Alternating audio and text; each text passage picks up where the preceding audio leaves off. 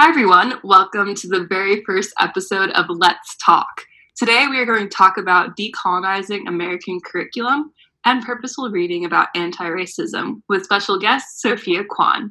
Sofia is a rising sophomore at Columbia University, majoring in creative writing and English.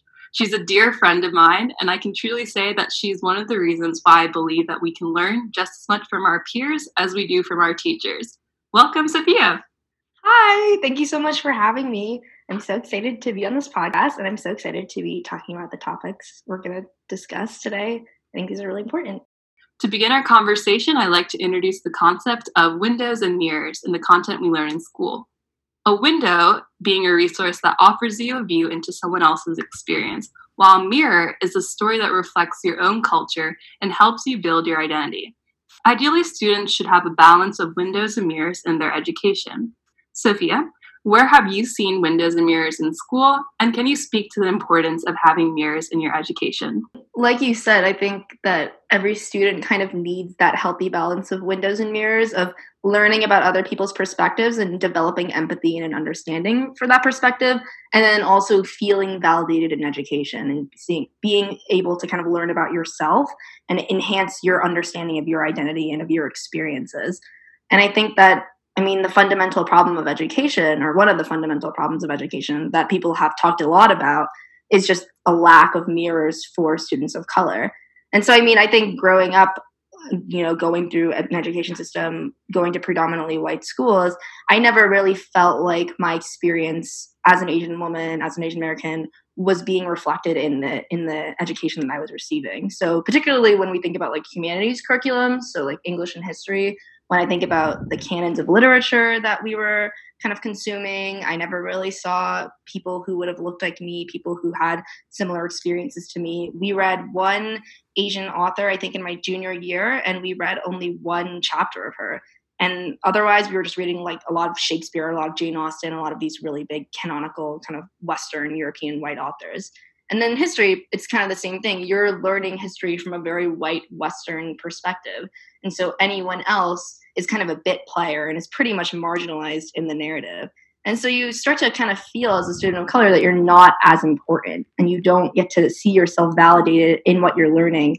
And so you don't really have a connection to your identity and you don't understand the full picture. And the people around you, whether they're white or whether they're students of color, nobody is getting the full picture of education that they deserve and that they need to have in order to understand the world around them. Yeah, exactly. And I think that also the concept of windows and mirrors really helps us reflect on the things that we lack in our education and like you said how we view ourselves especially in predominantly white environments so when there aren't a lot of mirrors in education that you actually feel like you're being represented truly a lot of students feel like they have to fight in order to make sure that the way that they want to be seen or the way that they portray their identity is actually seen correctly i kind of refer to those moments where your identity is shown in a skewed way as a dirty mirror in some regards. So, like, students, especially people of color, when they're in the classroom setting, they feel like they have to be the ones responsible for cleaning that mirror and making sure that the way that they see their identity it rings true in the classroom. And I think that that's something that's really hard, especially when you're in a position where the teacher is the one that's supposed to be telling you the truth. And I feel like we, in education, there are so many dirty mirrors but then there's also, I mean, one mirror isn't enough to kind of capture an entire identity's experience. And I think that what you were kind of talking about is an experience that happens a lot in education, which is where a student is expected to be the mirror. And that's just, I mean, that's an unfair burden put on them, and it's an incomplete picture. I think that a lot of the problem of education is sometimes people will say, okay, we'll put like one, you know, we'll put like one black author, we'll put one Asian author, and then maybe we'll read just like a little bit of them, and then like we'll go on to like the more kind of mainstream Western canon. And so like like that's not enough either. You need to be able to kind of completely tr- transform the education system so that it's made up of all of these different windows and mirrors as opposed to kind of just a couple of windows into the minority experience and then that's like it yeah exactly it's like it's not an open close issue which i feel like a lot of the time we expect our education to be so linear but i think that that's just not something that's true especially when you're exploring complicated topics like identity. One thing I was thinking about is how our perception of history and culture is largely shaped by the education we received during our formative years, right? And that being said, the concept of unlearning has been introduced in the media. And essentially, this concept acknowledges that many Americans have been taught a skewed version of history that often brushes over BIPOC groups and presenting historical events that have resulted in systemic issues as open closed issues. So, the question I have for you is Do you see unlearning as an individual responsibility? And what are some ways for us to acknowledge the content that we should consciously unlearn? Yeah, I mean, I think that unlearning is one of those things that is both an individual and a systemic responsibility, right? the fact that people have to unlearn certain content is a product of the education system failing to kind of give a bigger picture. And so the individual has to kind of go and correct that. And so obviously it shouldn't fall upon the individual after they've received an education that is supposed to like be giving them an understanding of the world. It shouldn't be your obligation or burden in a perfect world to have to go and educate yourself again and unlearn a lot of things. But I mean, I think that it is the personal responsibility, especially for white people and especially for privileged people, to kind of critically examine you know what were all these systems that were kind of contributing to how i see the world? And how have they given me these biases? And how have they given me these incomplete or false narratives of, of history of current events right of literature of arts of culture etc how have they given me this kind of false or incomplete narrative? And now i have to go correct that. Because at the end of the day you know each your personal actions impact everybody around you. And so you taking in kind of this false version of history is going to impact everyone around you because you have these beliefs. I think that in general in education we tend to shy away from narratives that are messy. So when we think about like the origin of the United States and we think about the founding of this country, a lot of people get really nervous when we start challenging like this really glorified narrative of America as like, oh, we were heroes and we came, we fought for freedom, blah blah blah blah blah. Like America is fundamentally a settler colonialist project. But when people hear that, they're like, oh my God, do you hate America? And it's like, no. And it's like the same thing when we talk about like statues of, of historical figures. When you talk about like the fact that George Washington owned slaves, people are like, oh, you hate George Washington now?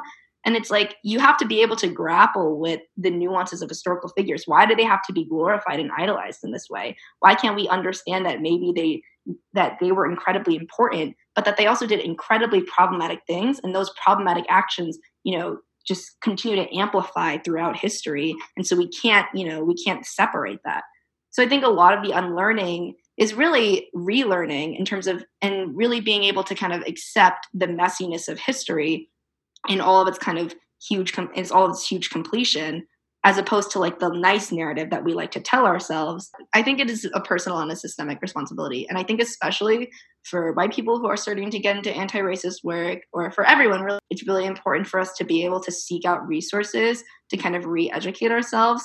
Because I think a point that's being made in a lot of the anti racist discussion right now, and I think it's a really great one, is that it is not the responsibility of the oppressed or marginalized to educate the privileged. There are all these resources out there, and now we have the internet like there's so many resources at your disposal so you can just go and find them yeah exactly i really love the way that you talked about these conversations being messy and how people shy away from them because they are really messy conversations one of the key points of the podcast and something that I was hoping to do with having these conversations is lean into this discomfort that we commonly kind of brush across. So, another topic that has been on my mind is the complicated mm-hmm. nature of the American education system public schools, private schools, charter schools, etc., they all have different expectations of the content that teachers are supposed to teach their students. Not to mention the constraints of AP and IB curriculums. So I was wondering what observations you have made throughout your schooling about what you've been taught and how that has affected your perception of certain issues, um, subjects, etc. One of the things I've been thinking about a lot, um, and you mentioned like the AP and IB curriculums, and I don't know anything about IB. I never did it, but I've been thinking a lot about the AP curriculum, and the more I think about it, the more problematic it just becomes to me, and I've always kind of taken issue with it. But you know, when you look at the AP curriculum, you're looking at a curriculum that A is incredibly, you know, Western centric, and that's the issue with a lot of the educational curriculums we have is that it's dominated by the white Western perspective. And so even when you have minorities being incredibly important, they're still kind of brushed aside like I remember in AP US history, you would talk about like the Japanese internment camps for like the paragraph, and it would be like, oh yeah, they were really bad, and there was a court case, and yada yada yada yada. It's so and it's so difficult to be able to convey the brutalities of history in a way that does them justice because you you do like I understand history teachers have schedules you have to you have to get through the material. So it's incredibly difficult I understand to kind of convey the brutalities of history but I think we have to try and do a better job. And so I think that we need to make history more personal as opposed to kind of this linear narrative of facts that ultimately kind of privilege again the white western perspective and we're not thinking about all of these other kind of rich histories that are happening within the united states of black history within the united states of asian history within the united states and also like on a global perspective. Like i think that when i was younger I pro- probably learned about the Renaissance like three times, and I learned about like ancient Rome, right, ancient Greece. But I don't think I ever learned about like African civilizations, like Asian civilizations. And I, I kind of think about that. I'm like, why? Like, like what was the reason that certain civilizations are so prioritized in education? But anyway, to kind of go back to what I was talking about AP, I think the AP curriculum is just incredibly stifling and it's it's exacerbating the problems that we already have in educational curriculums which is that where you know we have all this material you have to get through and then now you have a pressure to take a test. So now you have standardized testing literally coming in and infiltrating the classroom experience. So not even just like oh like taking a test. You're it's infiltrating and influencing how you delivered and teach content. And that content is shaped by the college board which is like a nonprofit but to me it's like a corporation. So it's being shaped by the college board and it's a white western perspective I mean, I think American history is so important, but I think the way that we've taught it is just so whitewashed. And, you know, the fact that we didn't learn in history about the fact that there's a loophole in the 13th Amendment that has kind of led to, to prison labor and slavery in prisons, I think that's like ridiculous. I mean, I think that everyone, the fact that we didn't learn about that is kind of crazy. And then I learned about that from other sources, like from my own kind of research. I mean, I just don't understand why it's not taught. And it's so important for understanding you know prisons and policing in america for understanding the prison abolition movement for understanding you know this movement to defund the police. And i mean this movement hasn't isn't just a modern thing. You can look back at angela davis and she's been writing like our prisons obsolete for like decades. These kind of issues that we kind of relegate to oh current events these are historical issues. And current events is in and of itself is a historical issue because everything in history is building up to current events and I think that a lot of history teachers love to say, like, oh, history is so important because, you know, we have to understand the past so that we can understand the present and like shape our future, blah, blah, blah, blah. Right. Like a lot of history teachers love to say that. And I don't actually see that being applied in history curriculums. I don't see connections being made between what has happened in the past and what is happening in the present we're not drawing those connections. We're not draw- like, especially when it comes to race relations in this country, we're not drawing the connections of how you know decades and centuries of, of, of, oppression and racial conflict have led up to everything that we're experiencing in the moment right now.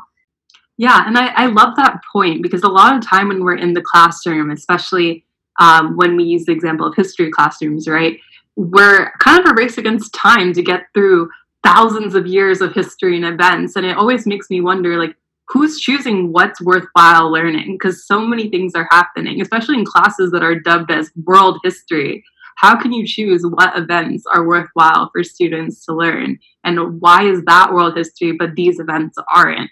And i think that the idea of racing against time to get through all this content and earlier uh, we were talking about how the last unit in history classes are t- typically modern history. Like how are the events that happened in the past shaping today?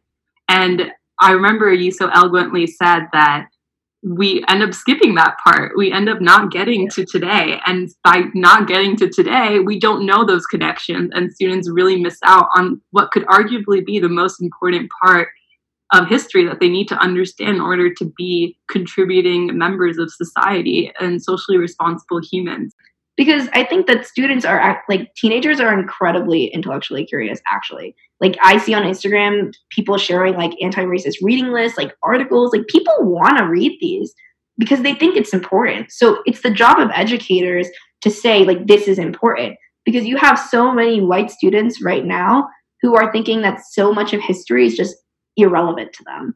So I mean, it's really it's the responsibility of educators to be like, this is something that I want to prioritize, and I need to integrate it into my history curriculums. Yeah, and I think that going back and making those connections as you go along in the curriculum actually leads to students thinking about these things in a more concrete manner in a way that they're actually going to remember it and be able to make these connections on their own later. So I think that's actually a more sustainable way of teaching history in some regards as well. But also to be clear, Sophie and I do not have our degrees in education. So clearly this is just our own hot take. I don't know all the research in education, but it is some I do think that like personal experiences from students going through education right now are incredibly valuable because I mean we're experiencing education right now in the moment. So I think to a degree we do know if how effective it was or not. Yeah, exactly.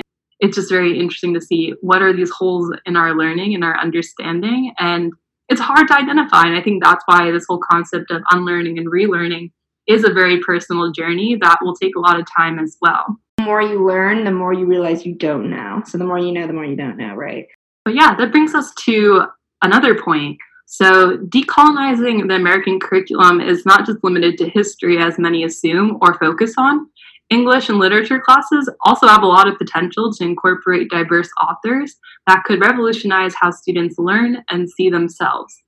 Let's talk about um, how BIPOC authors that we were introduced to in school and note when we were exposed to such authors. In junior year, I think is when they tried to start doing a little better. So I remember we read like Frederick Douglass and we read Maxine Hong Kingston, but we only read a chapter of her we read The Bluest Eye by Toni Morrison. So yeah, that was like when I started saying seeing like okay, these are some attempts at integrating some authors of color. And the teacher that we had talked a lot about okay, what are kind of the complications and nuances of being an American? And I think that's an incredibly kind of worthy literary subject to to to discuss and dissect. So I think that's why it was a little bit more successful. But I mean, I think these books were still given a lot of short shrift. And I think like i think the problem is just generally like you can include some books by authors of color but i think that we have to kind of think more radically and kind of question the pedagogies that are informing western education and informing the can the literary canons that we're valorizing right? There's kind of an idea generally in the west that there are certain books that like every student has to read. You, you have like to kill a mockingbird and then like later like shakespeare is always kind of part of the western canon. Everyone thinks you should read shakespeare. Like jane austen is part of the western canon. Usually have homer part of the western canon. And it's kind of like why like why is this the foundation of literature that we need to read? I'm not disagreeing that these are great books and that you know students should read them right? But we ha- we emphasize these books so much. And when you pick a book you're not picking another book. So you have to think really critically about why this one over this one? And why is the Western canon the one that is so essential for every student to read?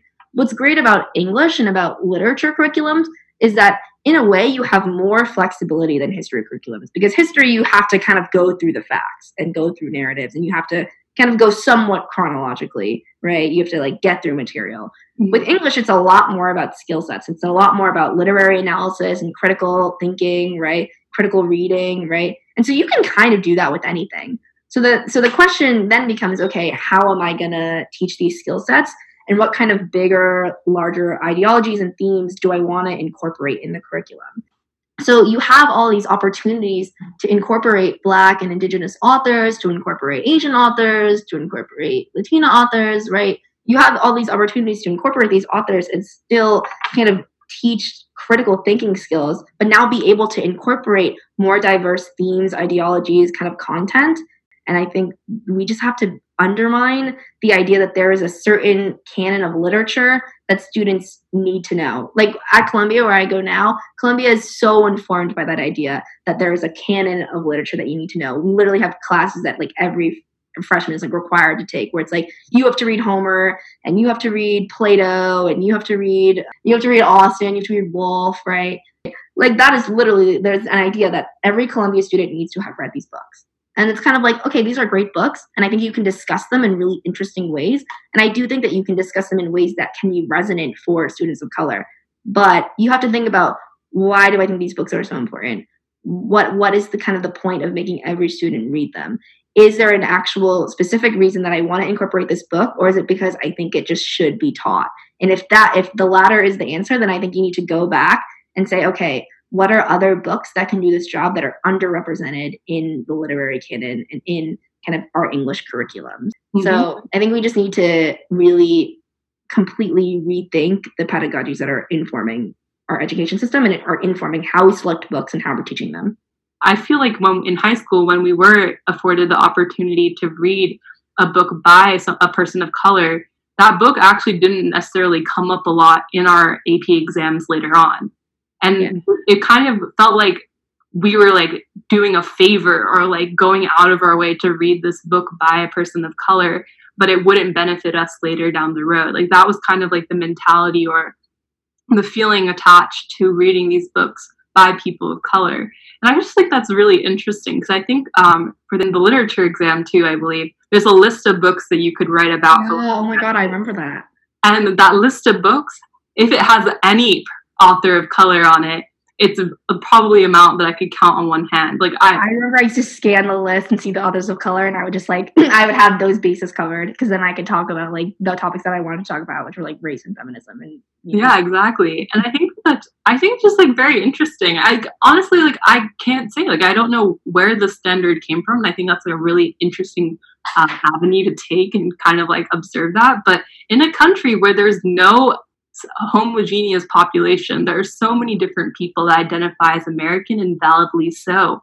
Um, how do you decide what voices get to be heard and what characters get to be shown in an education that everyone's expected to have? Conversations too about like what makes something literary fiction. It's such a nebulous category, like what makes something literary, which is kind of basically implying it's superior, like everyone should read it, it's deep. How do we decide that, right? How do we decide it? And I mean, I think the thing is, is that a lot of these classics in the canon are, again, really great works. And I think sometimes you have, like, you teach it in a way that is really resonant. Like, that's what I was kind of saying before. But you have to kind of think really critically about that. So, like, you could teach the Iliad by Homer, and you could look at it as a critique of war and violence and masculinity. And when I read the Iliad in Columbia, that was what we talked about a lot. We talked about how is Homer actually critiquing war and critiquing you know standards of masculinity of male violence of, of being a male warrior right? You can have those conversations. War is kind of that big topic that is applicable to everything and relates to colonialism and imperialism like the military industrial complex right? So you can look at these books and find ways to kind of incorporate it into modern discussions about socio-political issues but you have to teach them the right way. If you mm-hmm. get so fixated on like the epic simile and like i love epic similes like great for them but if you get too fixated on it you start to miss the bigger picture. So i think that even if you know educators and administrators want to incorporate you know books from that canon i'm not saying eradicate all the books like that you have in your curriculum but then what the ones that you're keeping, think about okay, why am I keeping it? What am I teaching? How can we frame this to be the most kind of productive, interesting, critical, analytical dialogue that we can have about this book? Yeah. And I also encourage students, especially people of color in the classroom, to challenge these books, bring up these issues. I remember in our freshman year of high school, we read Life of Pi in the summer. Mm-hmm. And Life of Pi is about an Indian boy, but it's written by a white man. And that was one point that I brought up. I was like, what makes this person skilled to have written a whole book from the perspective of an Indian boy and about his life and his family? And don't get me wrong, I love Life of Pi. My family loves Life of Pi. And we actually, in fact, are from the state in India that Life of Pi takes place in. And we do think that it's a great book. And the movie that they ended up making about it was beautiful. It explored religion. The kid was really, truly having a journey into discovering himself. But I was still interested. I was like, I wonder why this person chose to write this book from this perspective. What made that point perspective valid? And I'm not saying that it isn't, but challenge that. I think that an American culture, especially in education, there's a culture where we're not expected to question what we learn. We take it just as it's given to us and we just accept it. We don't question the source where it comes from, why it's being taught to us. And I think that the idea that questioning something is disrespectful is really harmful to learning. And I think that the best way to really fully comprehend an idea or have a good conversation about something is to ask questions. And in most cases, teachers will love to answer it. And if they don't know the answer, that's a journey in itself and something to think about too. Yeah. Like education is not supposed to be indoctrination. Like the whole point of education really because if you think about it people will always talk about why do I need to, need to know about this? It's not relevant in my life. Education is relevant really because you're learning certain skills, you're learning critical thinking and you're learning critical analysis and then you're learning how to put that into writing, right? And so we need to be able to teach students to form their own opinions really, but and, but then also to be able to kind of critically engage with any kind of text, whether it's like a news article, whether it's a movie, you know, whether it's a book that they're reading, etc., to engage with any text. These terms that we teach in English classes of like theme, and then you teach like how to write a thesis statement, like they seem so boring, but they're really important because ultimately they're about saying, what is this saying? And then what am I saying about what this is saying? That's incredibly important. We have to be able to engage with all of the texts and media and, and writing that's around us because that informs us. And so we have to be able to challenge it if it's presenting something problematic. And so that's ultimately what English is supposed to do as a class. And so we need to kind of lean into that side of English more. Yeah, exactly. And Sofia mentioned her love of English, so that leads us to our last question, which is what anti racism reading have you been doing? Yes, so I read, so one of the first books that I read was Eloquent Rage by Brittney Cooper, which I highly recommend. So, Brittney Cooper is a black woman.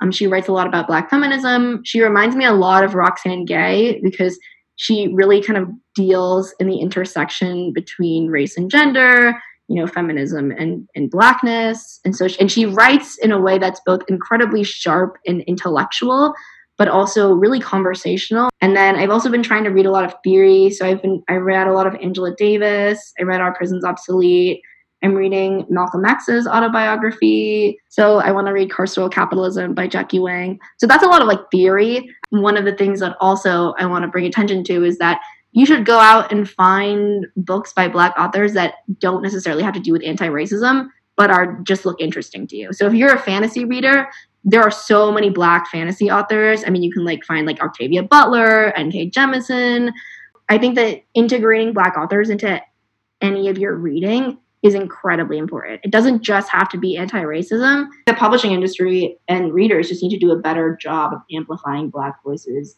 Although both of us are avid readers and we love to read, it is to be acknowledged that for some people it's not your cup of tea, but there are so many other avenues that you can also consume anti racism knowledge in different ways. You know, this is a very active consuming activity, and I think that people have to be ready to to be in that mindset where they're like, I am learning, I am unlearning and relearning, and I'm doing this radical process of transformation. You know, mm-hmm. it, it's difficult work. So I think people have to be ready for that. Yeah, exactly. Thank you so much for speaking with me today, Sofia. Her information will be linked on our Instagram at Let's Talk with Keerthi, and we will be uploading a new podcast every Friday that will feature a different special guest each week to tackle another important conversation. We brought up a lot of different points today, none of them necessarily being a solution to fix the skewed American curriculum countless students learn from.